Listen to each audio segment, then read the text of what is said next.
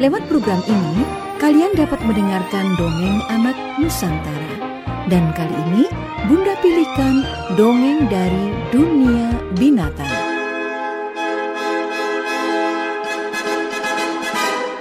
Hei, pergi dari sini. Ini tempat tinggalku.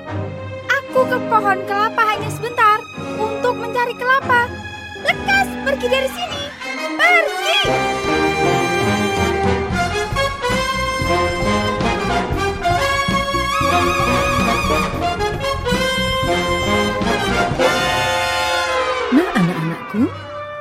Pernah marah?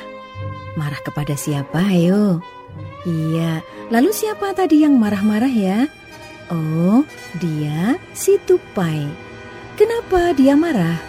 Marah kepada siapa ya anak-anak? Nah, bersama Bunda Dongeng, inilah dongeng Tupai dan Tikus.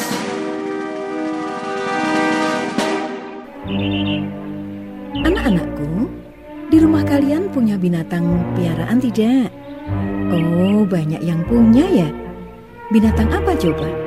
Kucing, anjing, ayam, kelinci? Bermacam-macam ya. Tetapi yang Bunda ceritakan kali ini adalah si tupai dan tikus yang tinggal di hutan, bukan di rumah kalian.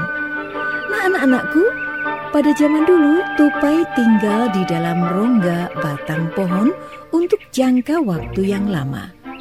Tupai sangat senang tinggal di situ. Dia hanya keluar dari rongga batang pohon itu untuk mencari makan. Sesudah itu, ia kembali ke tempat tinggalnya. Nah, pada suatu hari, Tupai meninggalkan sarangnya mencari pohon kelapa mencari makan. Hari ini aku harus mendapat makanan kesukaanku. Aku harus mendapatkan buah kelapa. Begitu kata Tupai dalam hati. Tupai memang gemar makan kelapa. Karena itu kita sering melihat tupai berada di atas pohon kelapa ya anak-anak.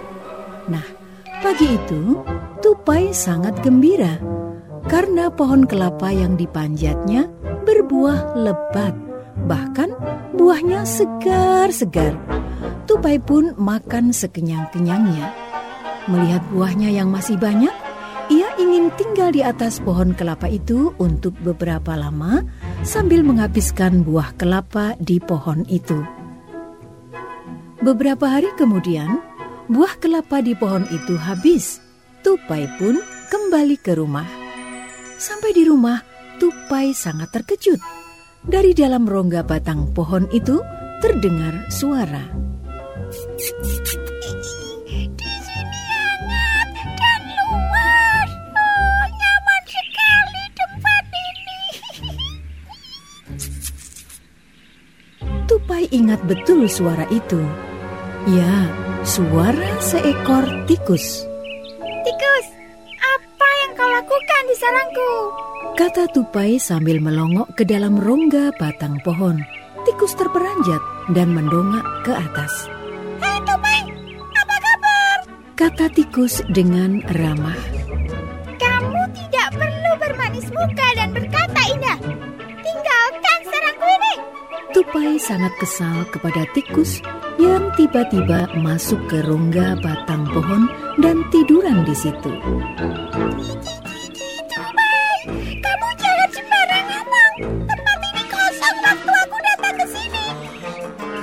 Tikus menjawab sambil berkedip-kedip menunggu jawaban dari Tupai yang masih berada di mulut rongga batang pohon. Tupai sangat marah dan segera masuk ke dalam rongga batang pohon tempatnya bersarang selama ini. Tikus, memang selama beberapa hari ini aku tinggal di pohon kelapa untuk mencari makan. Tentu saja, waktu kamu datang ke sini, tempat tinggalku ini kosong. Tikus terdiam mencoba memahami kata-kata Tupai. Memang, apa yang dikatakan Tupai masuk akal, tetapi tikus tidak ingin kehilangan tempat yang nyaman itu. Tupai menatap tikus dengan tajam, mencoba meyakinkan dialah pemilik rongga batang pohon itu. Ayo cepat tinggalkan tempat ini. teriak Tupai tiba-tiba. Tinggalku. Kalau kamu tidak percaya, lihat itu. Bulu-bulu ekorku yang kusimpan saat bulu-buluku rontok. Tinggalkan tempat ini sebelum aku benar-benar marah. Tikus melihat sekeliling ruang rongga batang pohon itu. Dan memang benar, di situ ada beberapa bulu tupai yang terselip di antara lubang-lubang kecil yang ada di dinding.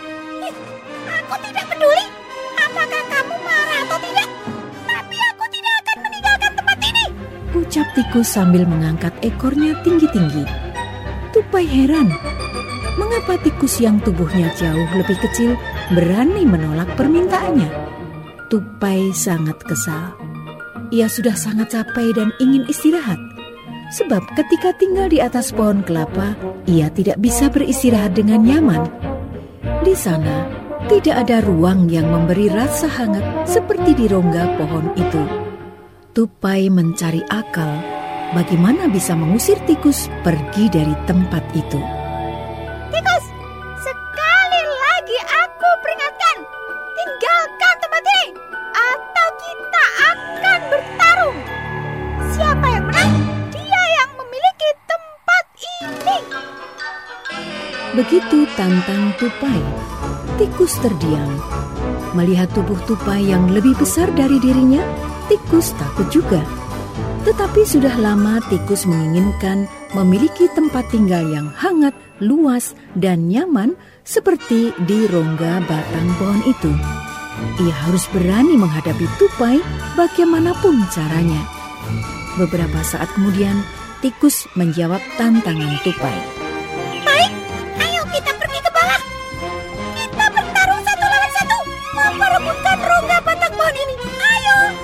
Mendengar tantangan tikus itu, Tupai segera melompat menuju mulut rongga batang pohon dan melompat lagi ke bawah.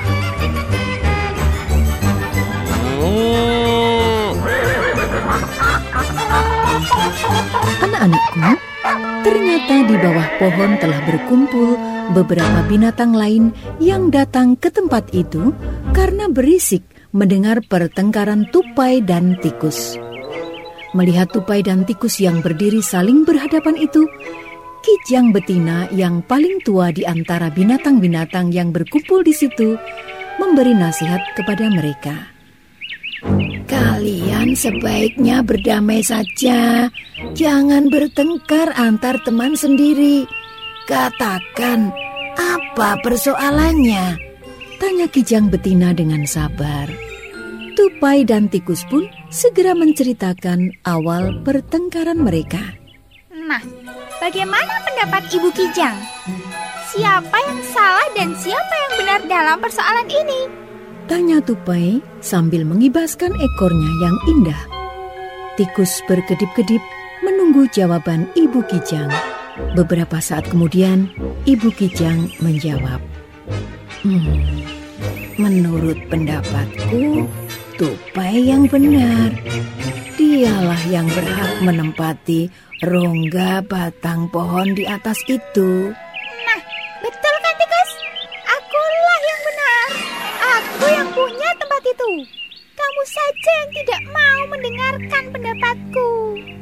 Kata Tupai sambil mengulurkan tangannya. Ayo kita salaman. Damai. Dan kamu pergilah mencari tempat lain. Ibu Kijang pun lega dapat mendamaikan tupai dan tikus.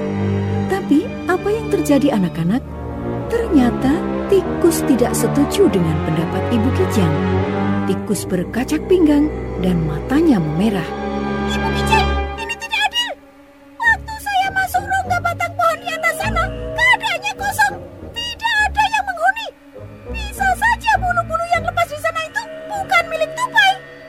Tikus sambil menyeringai, memamerkan giginya yang putih dan runcing dan menolak ajakan tupai untuk berjabatan tangan.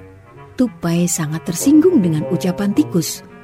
Tupai heran mengapa tikus berani bersikap demikian. Tupai ingat betul bagaimana dia selalu berbagi makanan dengan tikus.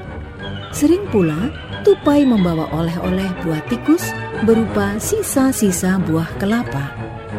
Tupai juga ingat tikus berulang kali mencuri makanannya saat tupai terlena.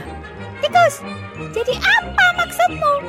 Kamu tidak mau pergi dari tempat tinggalku? Tupai sangat marah.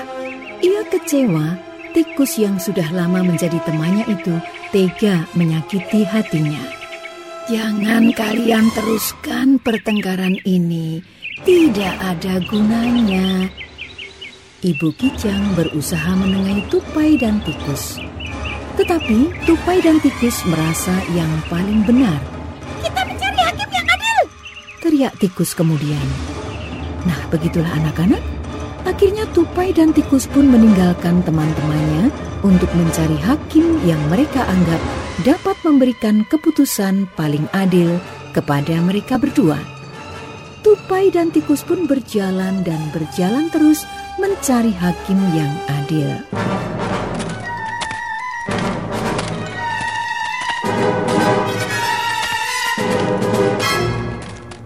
Nah, anak-anakku, setelah Tupai dan Tikus berjalan beberapa lama, mereka kemudian bertemu dengan seekor anjing dewasa. Ia kelihatannya sangat bijaksana dan pintar. Tikus pun mengajak Tupai mendekati anjing itu.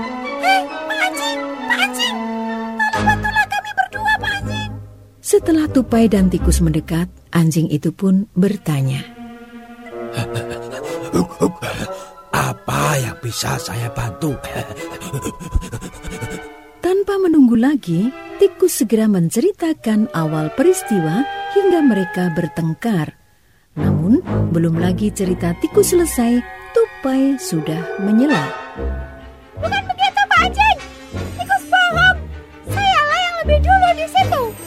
Dia. Teriak Tupai menanggapi cerita tikus yang tidak sesuai kejadian yang sebenarnya. Anjing bingung. Sayalah yang lebih dulu tinggal di situ. Lalu saya pergi mencari makan untuk beberapa hari. Nah, setelah saya pulang, di situ ada tikus bau ini. Tidak, tidak begitu Pak Anjing. Tidak. Begitulah anak-anak, Tupai dan tikus saling menyalahkan lawannya. Lalu tanya anjing kemudian. Lalu siapa yang punya gagasan mencari hakim yang adil? Seketika itu tikus pun menjawab. Saya Pak Anjing, saya. Saya yang usul. Lalu saya bertemu dengan Pak Anjing. Jawab tikus sambil melompat-lompat di depan kaki anjing itu. Kalau begitu, menurut saya yang benar adalah tikus.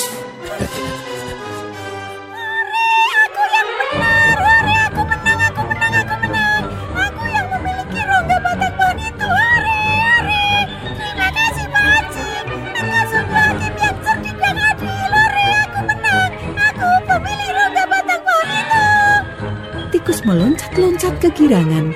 Sebaliknya, Tupai merasa dikhianati. Sebab putusan yang diambil oleh anjing sungguh berat sebelah, tidak adil. Putusan itu menguntungkan tikus, merugikan Tupai. Tupai segera berpikir keras, mencari jalan keluar yang bisa dilakukan. Belum lagi Tupai menemukan jalan keluar, tikus dan anjing sudah meninggalkan tempat itu. Anjing berlari masuk hutan, sedangkan tikus berjalan berbalik arah untuk kembali ke rongga batang pohon. Tupai segera menyusul. Tikus, aku tidak bisa menerima putusan itu. Menurut Ibu Kijang, aku yang benar. Menurut Pak Anjing, kamu yang benar. Jadi, kedudukan kita sama. Begitu kata Tupai sambil menyusul langkah tikus.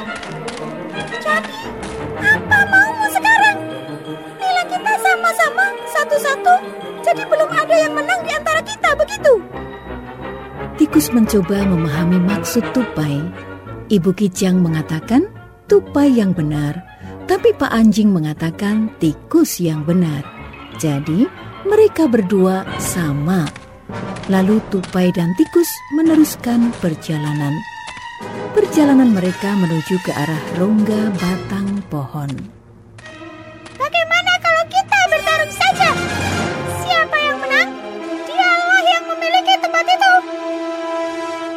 Tupai pada tikus. Tikus tidak menjawab. Ia sudah sangat capek dan lapar. Bagaimana mungkin tikus mampu bertarung dengan tupai yang tubuhnya jauh lebih besar dan kuat? Tupai menunggu jawaban tikus, tapi yang ditunggu diam saja. Beberapa saat kemudian, mereka sampai di tempat semula di bawah rongga batang pohon. Sampai di sana, mereka berdua sangat terkejut. Persis di bawah rongga batang pohon itu ada seekor kucing tua yang duduk setengah tidur di situ. Mendengar kedatangan tupai dan tikus, kucing itu pun bangun. Ia menggeliat, kemudian menguap lebar-lebar. Ternyata kucing tua itu memiliki gigi yang runcing juga. Melihat tikus dan tupai datang, air liur kucing tak tertahankan lagi. Betapa lezatnya memangsa tikus yang tambun yang sekarang ada di depannya. Meong, mengapa kalian membangunkan tidurku? Tanya kucing. Tikus dan tupai saling berpandangan, siapa yang harus menjelaskan duduk persoalannya. Namun kemudian tupailah yang menceritakan awal kejadian hingga mereka sampai di depan Pak Kucing. Eong, eong.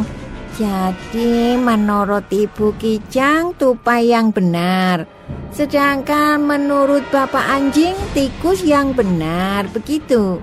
Eong. Menurut pendapat saya, kalian semua benar. Tapi kalian semua juga salah. Tupai dan tikus saling berpandangan, tidak tahu apa maksud kucing. Lalu bagaimana jalan keluarnya kalau kedua-duanya benar dan kedua-duanya salah? Siapa yang berhak menempati rongga batang pohon itu? Tupai dan tikus tidak mengerti maksud kucing. Rupanya, kucing memang sengaja membuat kedua binatang itu bingung, sebab kucing ternyata punya maksud sendiri. Apa maksud si kucing anak-anak? Ya, Bunda teruskan dongeng ini ya. Untuk beberapa saat tupai dan tikus terdiam. Mereka berpikir, apakah mereka harus tinggal bersama dalam satu tempat? Tupai membayangkan betapa tidak enaknya tinggal bersama tikus yang tidak pernah bisa diam. Tikus selalu berisik mencicit, bahkan pada malam hari sekalipun.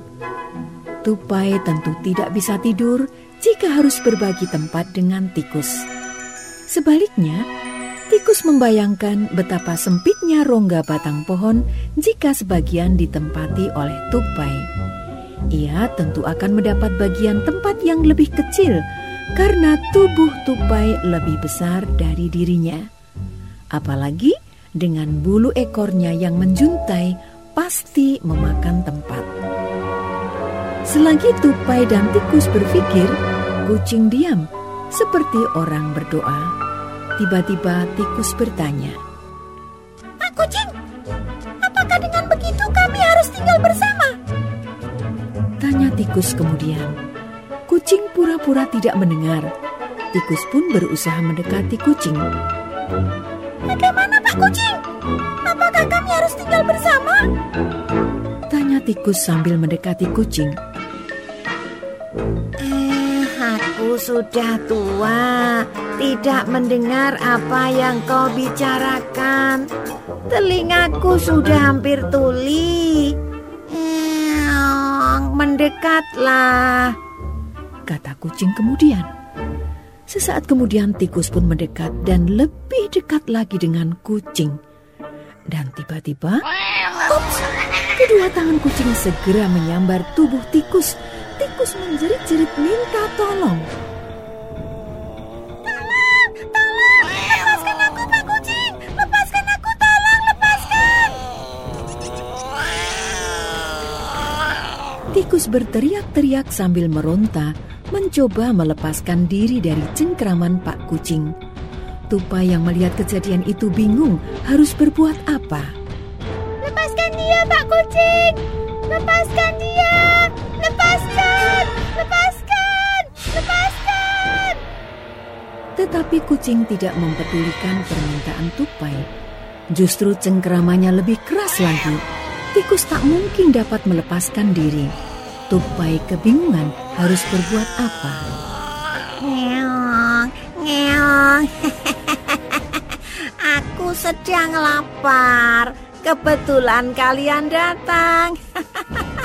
Pucuk dipinta ulam tiba.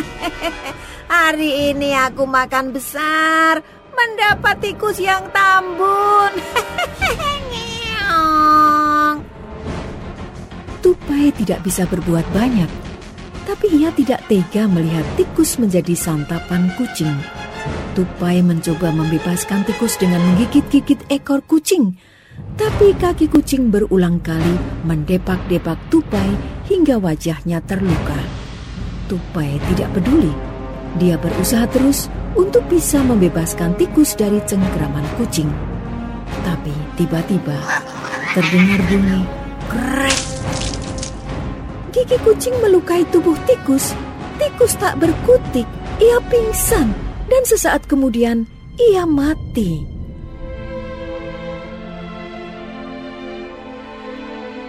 Melihat tubuh tikus berada di mulut kucing dan siap disantap, Tupai ngeri. Tapi ia tak bisa berbuat apa pun, sebab ia sendiri terluka. Mukanya mengeluarkan darah oleh cakaran kaki kucing. Tupai sangat sedih. Apalagi kucing segera berlalu dari tempat itu, berlari meninggalkan Tupai sambil menggondol tikus. Tupai menangis terseduh-seduh. Ia sangat menyesali kejadian itu. Tupai terduduk lemas penuh penyesalan. Sesaat kemudian, Tupai bangkit berdiri untuk segera pulang ke rumahnya di rongga batang pohon yang hanya beberapa langkah saja dari situ.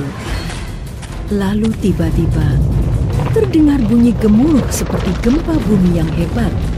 Tubuh Tupai yang lemah terhuyung-huyung ke kanan dan ke kiri. Tanah tempatnya berpijak bergoyang hebat. Tupai tak bisa mengatur langkahnya. Ia mengikuti gerakan tanah yang naik turun. Tubuhnya terlempar ke kiri dan ke kanan, menghantam apa saja yang ada di sekitar tempat itu. Tupai tidak tahu apa yang terjadi. Dia berusaha menggapai apa saja agar bisa berdiri tegak, tetapi tidak berhasil. Bahkan bunyi gemuruh itu makin hebat. Tubuh Tupai pun juga terguncang hebat. Saat Tupai terlempar ke atas sebuah batu, ia melihat ke kiri dan ke kanan. Dan apa yang dilihatnya anak-anak? Sebuah bulldozer merobohkan pohon-pohon besar, menimbulkan bunyi gemuruh bagai sebuah gempa bumi. Tupai berusaha menepi agar terhindar dari terjangan bulldozer itu. Tiba-tiba, krosak, sebuah batang pohon besar tumbang persis di hadapannya. Dan batang pohon itu adalah pohon yang di tengahnya terdapat rongga yang diperebutkan tikus dan dirinya. Batang pohon itu terseret ke bawah bersama batang pohon lain yang sengaja dirobohkan dengan bulldozer. Tupai menangis terseduh-seduh melihat batang pohon berongga itu kini tak lagi bisa ditempati.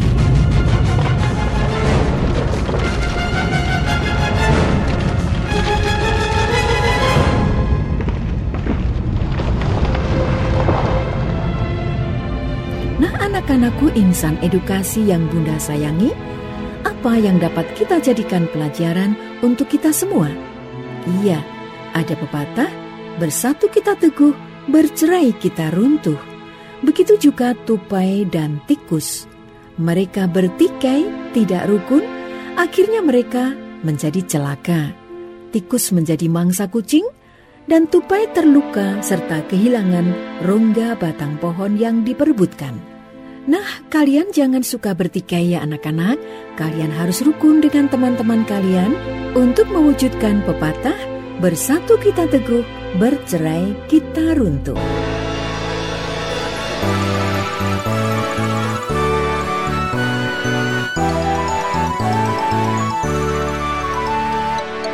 Anak-anakku, hingga di sini Bunda menemani kalian melalui program dongeng dari Radio Edukasi BPMR Yogyakarta. Acara ini dapat kalian ikuti kembali besok dengan menyajikan dongeng lain dari seluruh Nusantara. Sampai jumpa.